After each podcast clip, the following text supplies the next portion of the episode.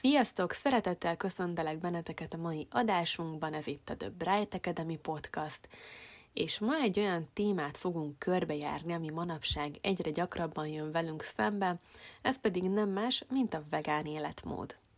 A vegán életmódot nagyon sokan egy egyszerű, növényi alapú diétának tartanak, amitől lehet fogyni, és rengeteg lemondással jár. Hát természetesen ez nem ennyire egyszerű, bár valóban le kell mondanunk a húsról, a tojásról és a tejtermékekről, azonban ezzel együtt rengeteg előnye is van ennek az életmódnak, és rengeteg más a környezet és az állatok javára is hasznos döntéseket hozunk. Ahhoz azonban, hogy pontosan lássuk a veganizmus előnyeit, tisztáznunk kell a legfontosabb kérdéseket, lássuk is, hogy melyek ezek.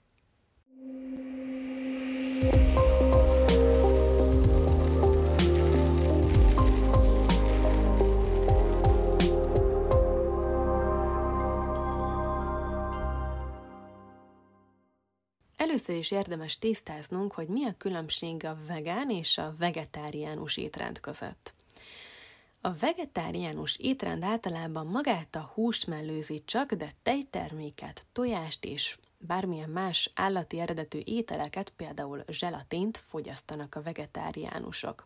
A vegetáriánus diétának számos fajtája van, ilyen például a laktovegetáriánus, akik tejterméket egyébként fogyasztanak, de más állati eredetű ételt nem, például tojást nem esznek.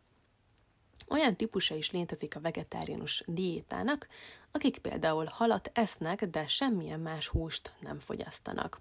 Az, hogy ki melyik altípusához kötődik, az mindenkinek a saját döntése. A vegán étrend ezzel ellentétben nem engedi meg sem a hús, sem a tejtermékek, a tojás és egyéb állati eredetű ételek fogyasztását. Ez az étrend kizárólag növényi eredetű ételeket és alapanyagokat tartalmazhat, és hát ilyenkor jön rá az ember, hogy mennyi minden tartalmaz tejterméket és tojást. A vegán étrendnek is különböző fajtái vannak, az egyik ilyen például, amikor csak és kizárólag gyümölcsöket esznek, hát szerintem ez a legextrémebb verziója ennek az étrendnek, de ezen kívül vannak olyanok is, akik úgynevezett nyers vegán diétát követnek, vagyis a főzés, a sütés és a párolás tiltott az étrendjükben. Az ételek elkészítésének hőmérséklete ebben az esetben nem mehet 40-48 fok fölé, mert az megváltoztatja az élelmiszerek kémiai összetételét, ezáltal csökken a tápértékük. Na most, hogy a étrendek közötti különbséget tisztába tettük, nézzük meg, hogy maga a vegán életmód kifejezés mit is takar, ugyanis ez a kifejezés nem csak az egészséges étrendet jelenti. A veganizmus olyan életmód, amely tudatosan és aktívan igyekszik megelőzni az állatok és a környezet bármilyen szenvedését. Tehát vegán életet élni nem csak azt jelenti, hogy milyen ételeket eszünk, hanem hogy milyen termékeket vásárolunk, vagy hogy hová utazunk például. Vegán életmódot élni például azt jelenti, hogy elkerüljük az állati eredetű termékek használatát, mint a bőr és a szörme, vagy az olyan kozmetikumokat, amelyeket állatokon teszteltek, illetve azokat a termékeket, amelyek károsítják a környezetünket.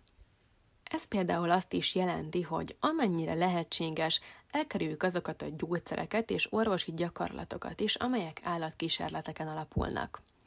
Hogyha a vegán életmódot választjuk, akkor arról is döntünk, hogy nem támogatjuk az állatkerteket, a cirkuszokat, mert ezek is anyagi haszonszerzés céljából használják fel az állatokat.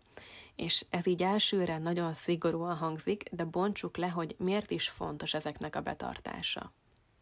Első körben nézzük is meg, hogy a vegán életmódnak milyen egészségügyi hatásai vannak. Európában és főleg Amerikában köztudott, hogy a táplálkozás nagy része cukorból, zsírból és szénhidrátokból áll. Ezek fogyasztása, hogyha nem megfelelő minőségben vagy mennyiségben történik meg, az káros az emberi szervezet számára. A sok cukor ugyanis eldugítja az artériákat, amiből nagyobb az esély a szívrohamra, a szív- és érrendszeri megbetegedésekre, agyvérzésre és trombózis kialakulására. Hogyha túl sok cukor van jelen a testünkben, akkor az nem fog tudni felszívódni, és előbb inzulinrezisztencia, később pedig cukorbetegség is kialakulhat, hogyha folyton magas a vércukorszintünk. A cukor, mint tápanyag alapvetően energiát jelent a testünknek, azonban érdemes azt az elvet követnünk, hogy a kevesebb néha több, hiszen hogyha túl sok van belőle, akkor az egész hormonháztartásunkat is felboríthatja, akár aminek ugye megint számos negatív következménye lehet. A szénhidrátot a szervezetünk glikolízis során szintén cukorra alakítja át, így hát sajnos abból sem érdemes túl sokat fogyasztani. És nézzük, mi a helyzet a tejtermékekkel, a tejtermékek egyre több emberi szervezetből váltanak ki allergiás reakciókat, ilyen a tejfehérje allergia vagy a laktózintolerancia, így egyre többen követnek tejtermék nélküli étrendet. Hogyha a vegán életmódot választjuk, akkor az eddig felsorolt negatív következmények nagy része jó eséllyel elkerülhető. Most azt is nézzük meg, hogy milyen környezeti előnyei vannak a vegán életmódnak. Az lassan már köztudott, hogy a közel 7,5 milliárd embert nem bírja a Föld ellátni élelemmel. A bolygónk tartalékait már szinte feléltük, és minden évben egyre hamarabb elfogy az az élelem mennyiség, amelyet egy évre kiszámolnak a tudósok. Tavaly már például júniusban elfogyott az évi élelemmennyiség, és ennek sajnos az egyharmada végül a kukában landolt. Szó szerint megesszük a bolygót. Ennek érdekében a vegánok a húsfogyasztásról való lemondással tudják kismértékben ugyan, de védeni a környezetet. Ugyanis az állattenyésztés negatív irányba sodorja a dolgokat.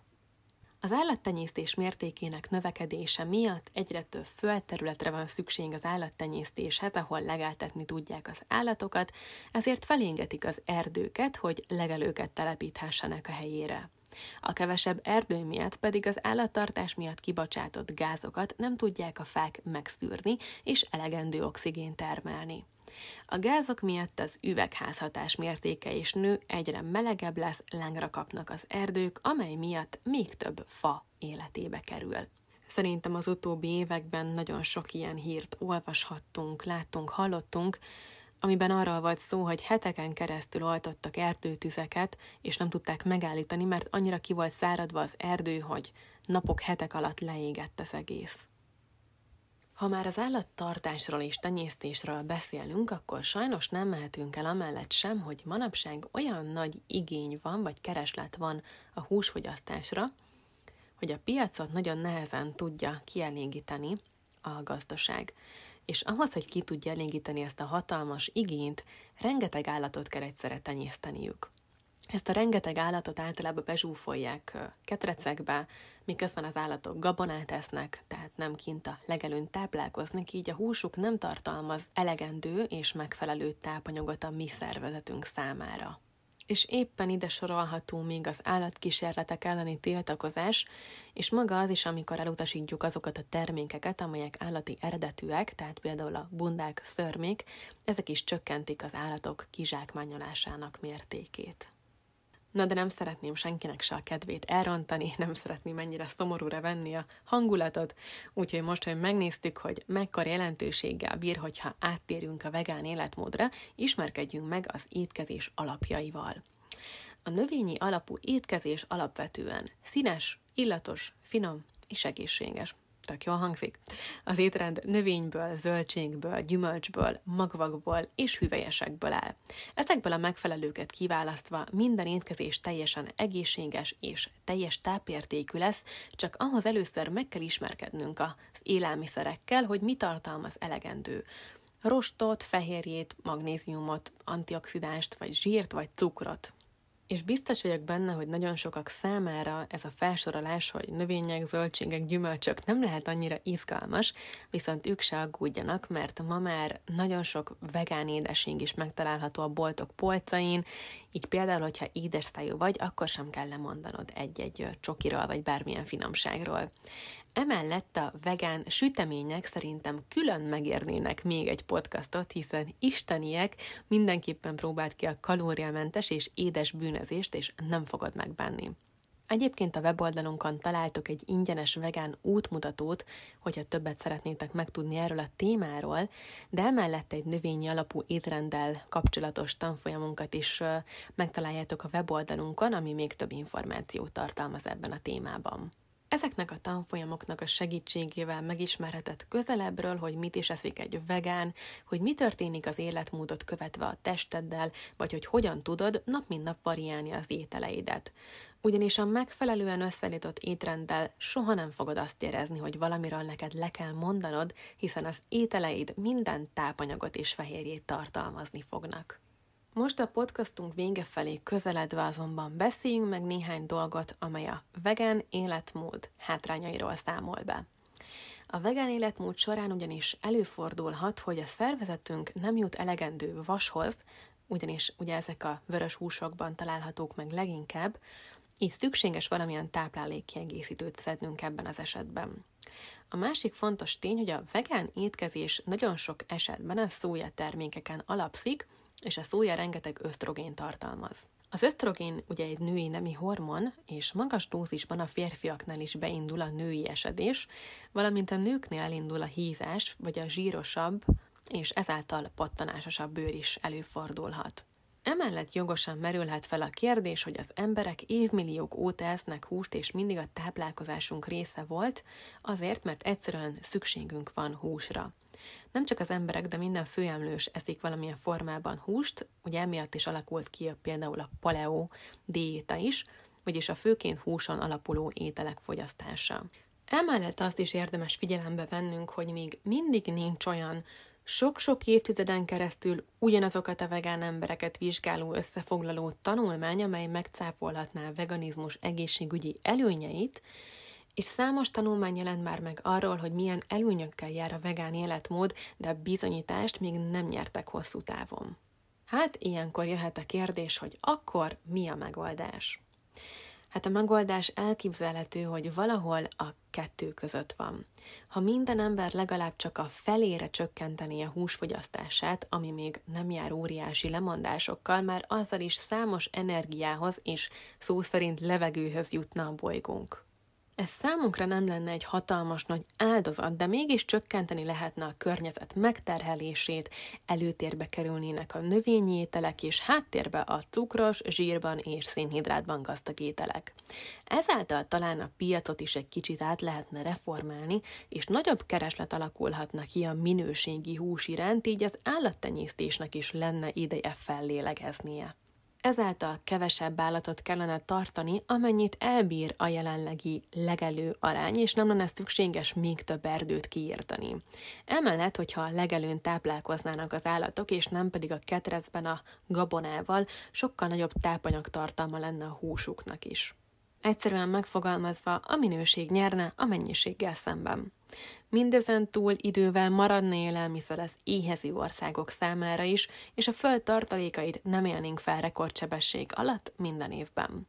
Kevesebb lenne a cukorbetegség, a szív- és érrendszeri megbetegedés, és az egészségügynek is sokkal könnyebb lenne a helyzete. Hát szerintem ez egy nagyon jó megoldásnak tűnik, és mindenképpen érdemes lehet rajta elgondolkodnunk hosszú távon.